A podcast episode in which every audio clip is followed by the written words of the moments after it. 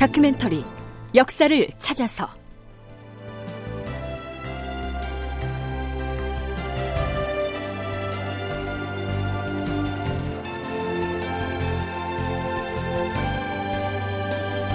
제 900편 둔전 경영 이순신이 하면 달랐다.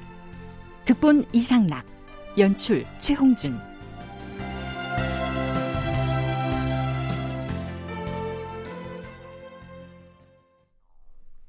여러분 안녕하십니까? 역사를 찾아서의 김석환입니다. 선조 26년 12월 16일 이때 선조는 남별궁을 행궁으로 쓰고 있었습니다. 남별궁은 제3대 임금이었던 태종의 딸 경정공주가 거주하던 곳인데요. 임진왜란 때문에 도성의 궁궐이 모두 소실돼 버렸기 때문에 북방에 있다가 환도한 선조가 마땅히 갈 곳이 없어서 임시로 거처하고 있었던 곳이죠. 12월 16일 이날은 절기상으로는 입춘이었습니다. 승지가 임금에게 말합니다. 전하, 오늘이 바로 입춘이온데 외적의 침공으로 아직 사변이 안정되지 못한 탓에 춘첩자를 지어 바치지 못하였사옵니다. 그러니 입춘 대길이라는 네 글자를 정성스럽게 써서 이곳 행궁에 안팎에 붙이는 것이 어떻게 싸웁니까? 음, 할만하다면야 뭐 그리하라.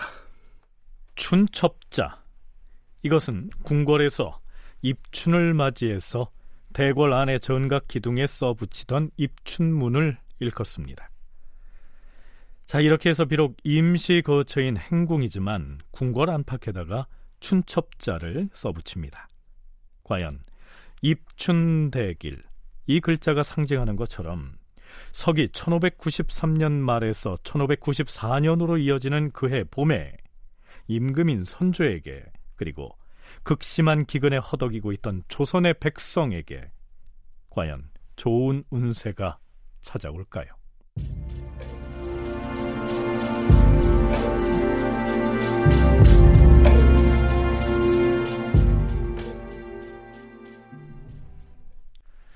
자, 이 시기의 조선 백성들은 장차 맞이할 봄날에 길한 운세까지는 그만두고라도 당장 굶주려 죽지 않고 살아남을 수 있기만을 간절하게 바랐을 것입니다. 지난 시간에도 누차 언급했듯이 기아와 질병으로 죽은 사람의 시체가 길거리에 즐비한 상황이었으니까요. 이러한 난국을 헤쳐나가기 위한 방안으로 논의되고 있었던 것이 바로 둔전이었지요. 이 시기 임금을 비롯한 조정 대신들로 하여금 둔전 경영에 대한 논의를 하게 만든 사람은 병조 참판 심충겸이었습니다. 심충겸이 제시한 방안에 대해서는 그 내용을 지난 시간에 소개했었는데요. 그 방안을 두고 편전에서 벌어진 논란은 이렇습니다. 전하, 심충겸이 아른 둔전에 대한 계책을 살펴보니 지금의 실정을 잘 헤아려서 매우 세밀하게 갖추어져 있사옵니다. 자고로 둔전을 설치하고 경영하는 방책은 세 가지밖에 없사옵니다. 그 세 가지가 무엇인가? 군사들에게 둔전을 경작하게 하는 것이 한 가지 방법이요. 갈데 없는 유민들을 모아서 둔전을 경작하게 하는 것이 또 한 가지 방법이옵니다. 하오나 이 두 가지는 모두 나라에서 일꾼들에게 먹일 식량과 종자 그리고 쟁기질을 할 소를 지급한 다음이라야 가능한 일이옵니다. 헌데 지금 전국 각처에 둔전을 설치한다면 관에서 식량과 종자와 농우들을 제공하기가 어렵지 아니한가? 전하, 그게 어려울 경우 나머지 한 가지가 있사옵니다. 그 한 가지는 또 어떤 것인가? 지금 농사를 짓고 있는 백성들에게 둔전을 맡기면서 기존의 농토와 병작을 하게 하는 방안이옵니다. 하오나 비어있는 공안지에다가 둔전을 경작한다고 하더라도 지금은 농사 지을 동안 인부들이 먹을 식량을 제공할 수가 없고 성공할 수 없는 상황인 것이 분명하옵니다. 그럼 결국 경들은 둔전 경영이 불가하다는 탁상 공론을 하자고 여기 편전에 모인 것인가? 전하, 하오나 그 가운데서도 실행을 해볼 만한 방안은 전국 각도의 목장에 비옥한 땅이 많고 또한 말을 기르는 목자들이 있으니 그들로 하여금 경작하게 하는 것은 시도를 해볼 만 하옵니다. 어, 하지만 그럴 경우에도 걱정이 없는 것이 아니옵니다. 지금 감목관으로 있는 자들 가운데에는 모래한들이 워낙 많아서 목자들을 침탈하여 자신의 이속을 살찌우는 경우가 많기 때문에 감목관을 잘 뽑아서 임무를 감당하게 해야 하옵니다. 조정에서 호조의 난관이나 비변사의 난관을 파견하여 감목관들의 근무 성적을 매기게 한다면 둔전을 유익하게 경영할 수도 있을 것이오나. 자, 그런데요.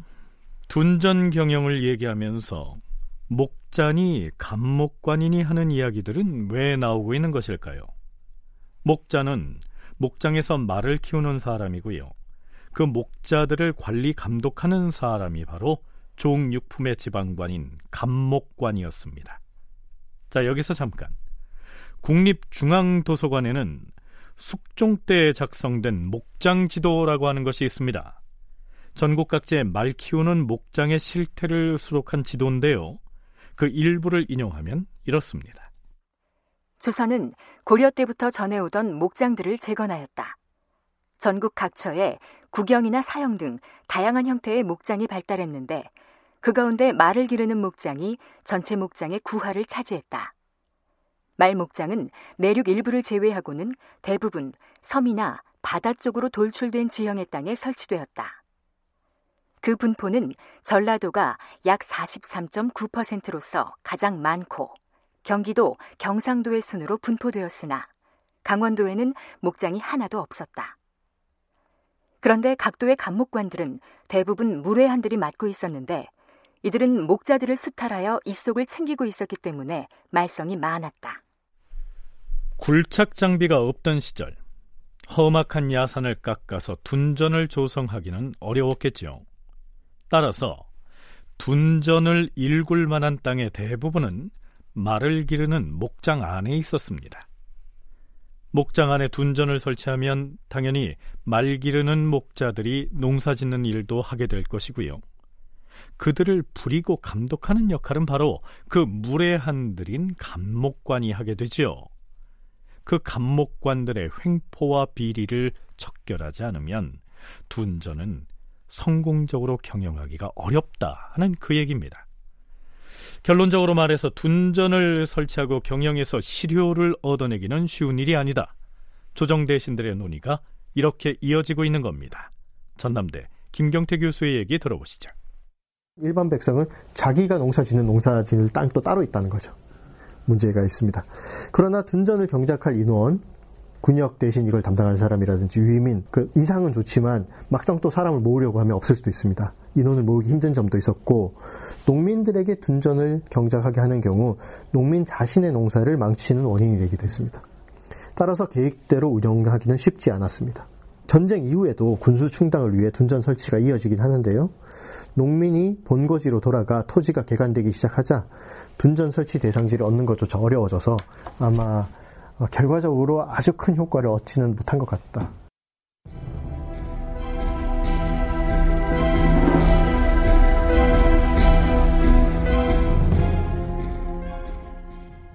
자, 그런데요. 둔전 경영의 남다른 경험과 성공 사례를 만든 인물이 있었습니다.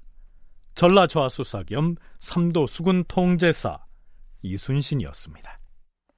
이순신은 선조 20년인 1587년에 만호라는 벼슬을 받아 함경도의 조산보라는 군사 진지에 근무하면서 인근에 있던 녹둔도의 둔전 감독관을 겸하였다. 하지만 녹둔도의 여진족이 침입하였고 이순신은 그들을 물리쳤음에도 불구하고 함경도 병마사 이일의 무고로 인하여 파직되어서 결국 백의종군을 당하였다. 말하자면 이순신은 임진왜란이 일어나기 5년 전에 이미 둔전을 감독해본 경험을 가지고 있었던 겁니다. 더구나 이순신이 수사로 근무하던 전라 좌수영 해역에는 섬들이 아주 많았고요. 그 섬에 목장들이 있었으니 둔전을 설치해서 경작하기가 매우 용이한 환경이었죠. 그래서 1593년 1월 이순신은 경상도에서 몰려온 피란민들을 전라도 해안의 섬 지역으로 들여보내서 농사를 짓도록 허락해 주기를 주청하는 장계를 올렸었지요. 전하, 경상도에서 몰려온 피란민들이 당장 눈앞에서 굶어 죽어가는 참상을 차마 눈뜨고 볼 수가 없사옵니다. 그리하여 풍원부원군 유성룡에게 둔전 설치와 관련한 편지를 보냈더니 전하께서 비변서를 통해 공문을 보내시어서 전라도의 여러 섬 중에서 피란민이 거주하면서 농사지을 만한 땅이 있거든. 그 섬으로 피란민을 들여보내 살 수 있도록 하되 그 가부는 경이 참작하여 시행하라. 이런 교지를 내리셨사옵니다. 신이 생각해본 바 피란민들이 거주할 만한 곳으로 돌산도 만한 데가 없사옵니다. 이 섬은 전라 좌수영 앞에 있는데 겹겹이 산으로 둘러싸여서 적이 들어올 길이 사방에 막혔으며 그 지세는 넓고 평평하며 땅도 기름짐으로 피라민을 들여보내 살게 한 다음 봄철에 밭가리를 시켜 싸웁니다. 이렇게 해서 돌산도에서 성공적인 둔전 경영을 했었죠. 그리고 선조가 환궁한 직후인 1593년 윤 11월 17일에 이순신은 또다시 둔전을 설치할 수 있도록 청하는 장계인 청설 둔전장이라는 제목의 장계를 올립니다.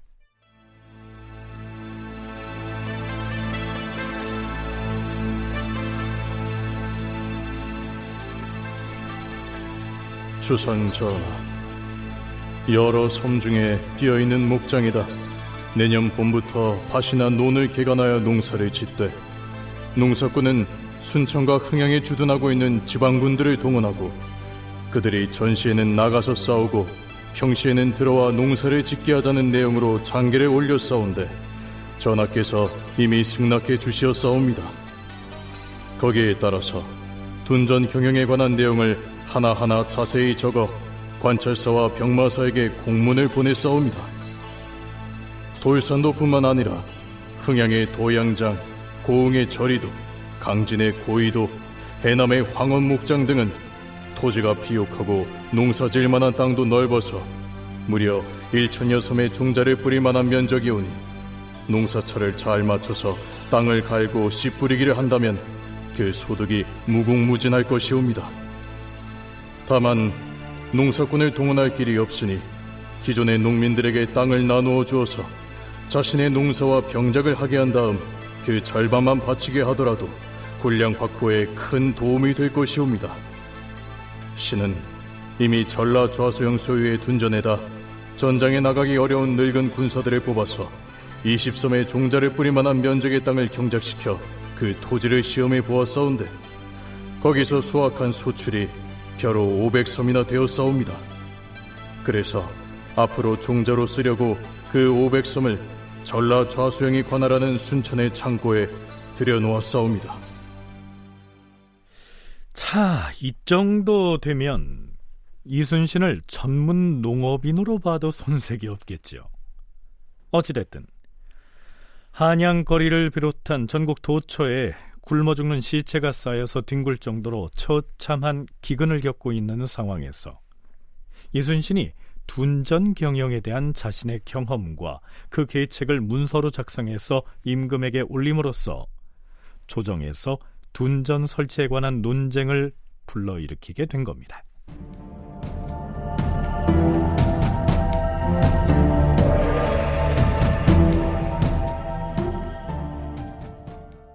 그렇다면 이순신이 중앙조정에 건의한 둔전에 관한 계책은 시행이 됐을까요? 아니었습니다. 호조가 아래기를 이순신이 올린 장계에 따라서 병조 참판 심춘경이 둔전의 설치와 경영에 대한 계책을 제시하였사옵니다. 전쟁의 참화를 겪은 백성들은 재물이 모두 고갈되었고 군대는 군량이 모자라서 곧 무너져 흩어질 형세에 처해 있으니 둔전에 대한 일은 조금이라도 늦출 수가 없는 일이옵니다. 그런데 근래 조정의 대소신료들은 제각기 다른 의견을 제기하고 있어서 불행히도 장차 5년이 지나더라도 둔전은 성공하지 못할 것이라는 말까지 나오고 있사옵니다. 재물이 이미 탕진되어서 사람들이 손을 댈 수가 없는 데다가 저마다 어려움만 내세울 뿐 둔전을 적극적으로 권장하는 대신들마저 찾기 어려우니 이러고서야 어떻게 백성의 마음을 흥기시켜서 둔전을 권면할 수가 있겠사옵니까? 전하, 경기도 지역에서 외적에게 붕탕된 고을을 둘러보면 끝없는 들판에 갈대만 무성한 지경인데 어디 제때 파종이나 할 수 있겠사옵니까? 이 땅들은 본래는 모두 비옥한 밭이었으니 그 지역의 수령이나 변방 장수들을 시켜서 둔전을 시행하게 하시옵소서. 감목관에게 문제가 있더라도 그들로 하여금 목자들을 데리고 목장 안의 땅을 개간하여 경작하게 하는 것은 당장에는 폐지할 수가 없는 급선무입니다. 문제가 있고 능력이 없는 감목관은 과감하게 몰아내고 새 둔정관을 임명하도록 조정 대신들에게 건의를 하였사오나 아직 뾰족한 방안을 내지 못하고 있사오니 이렇듯 조정에선 둔전의 설치와 그 경영을 놓고 공론만 무성합니다. 그렇다면 이순신은 전라도의 섬 지역에서 둔전을 경영하면서 가령 감목관이 농사짓는 사람들이나 목자들을 수탈하거나 혹은 둔전관이 횡포를 부릴 때 어떻게 처리했을까요? 그런 모습을 가만두고 볼 이순신이 아니지요. 1594년 1월 10일 이순신은 흥양의 감목관인 차덕령이 둔전 경영을 태만히 한다는 이유로 교체해 줄 것을 요청하는 장계를 선조에게 올립니다. 흥양은 지금의 고흥입니다. 이순신이 섬 지역에 설치한 둔전이 성공할 수 있었던 것은 바로 이 같은 강력한 리더십 덕분이었겠지요. 순천향대 이순신 연구소 재장명 소장의 얘기입니다. 섬은 성종대의 공도 정책을 해가지고 그 섬에다가 그 목장을 설치했거든요. 그리고 목장을 설치하면 거기 목장을 운영하는데 제일 그 지휘관이 감목관이 있고 그 밑에 일하는 사람은 목자라고 있는데 이런 사람들 수십 명 있습니다. 어, 여기다가 이제 둔전을 설치하자. 그러니까 이 땅을 갖다가 이제 국유지인데 이걸 땅을 개간해가지고 백성들과 함께 이제 농사를 지어가지고 반은 백성이 가져가고 반은 군량을 하는 이런 제도인데 둔전도 이 방법이 세 가지가 있습니다. 첫째는 군사들이 경쟁하는 방법이 있고 두 번째는 유민을 모아서 경쟁하는 방법이 있고 세 번째는 이제 백성에게 주어서 병자가 들어가는 거. 이세 가지인데 그 이런 어, 둔전을 하는 방법을 방안을 선구적으로 이제 강구를 해가지고 어, 추진한 사람이 이순신입니다. 이순신의 난중일기 1596년 윤 8월 19일치를 들춰보면요. 조정에서 내려온 최찰사 이원익이 이순신과 함께 고흥의 녹도를 방문하는 내용이 나옵니다. 그 내용은 이렇습니다. 녹도로 가는 길에 도양에 설치되어 경작하고 있는 둔전을 함께 살펴보았다. 채찰사가 아주 흡족하여서 얼굴에 희색이 가득 찼다. 여기가 바로 우리 수굴이 백성들과 함께 경작하는 둔전이란 말이지요. 아주 훌륭합니다. 금년에 풍년가를 불러도 되겠어요. 다큐멘터리 역사를 찾아서 오늘은 여기까지입니다.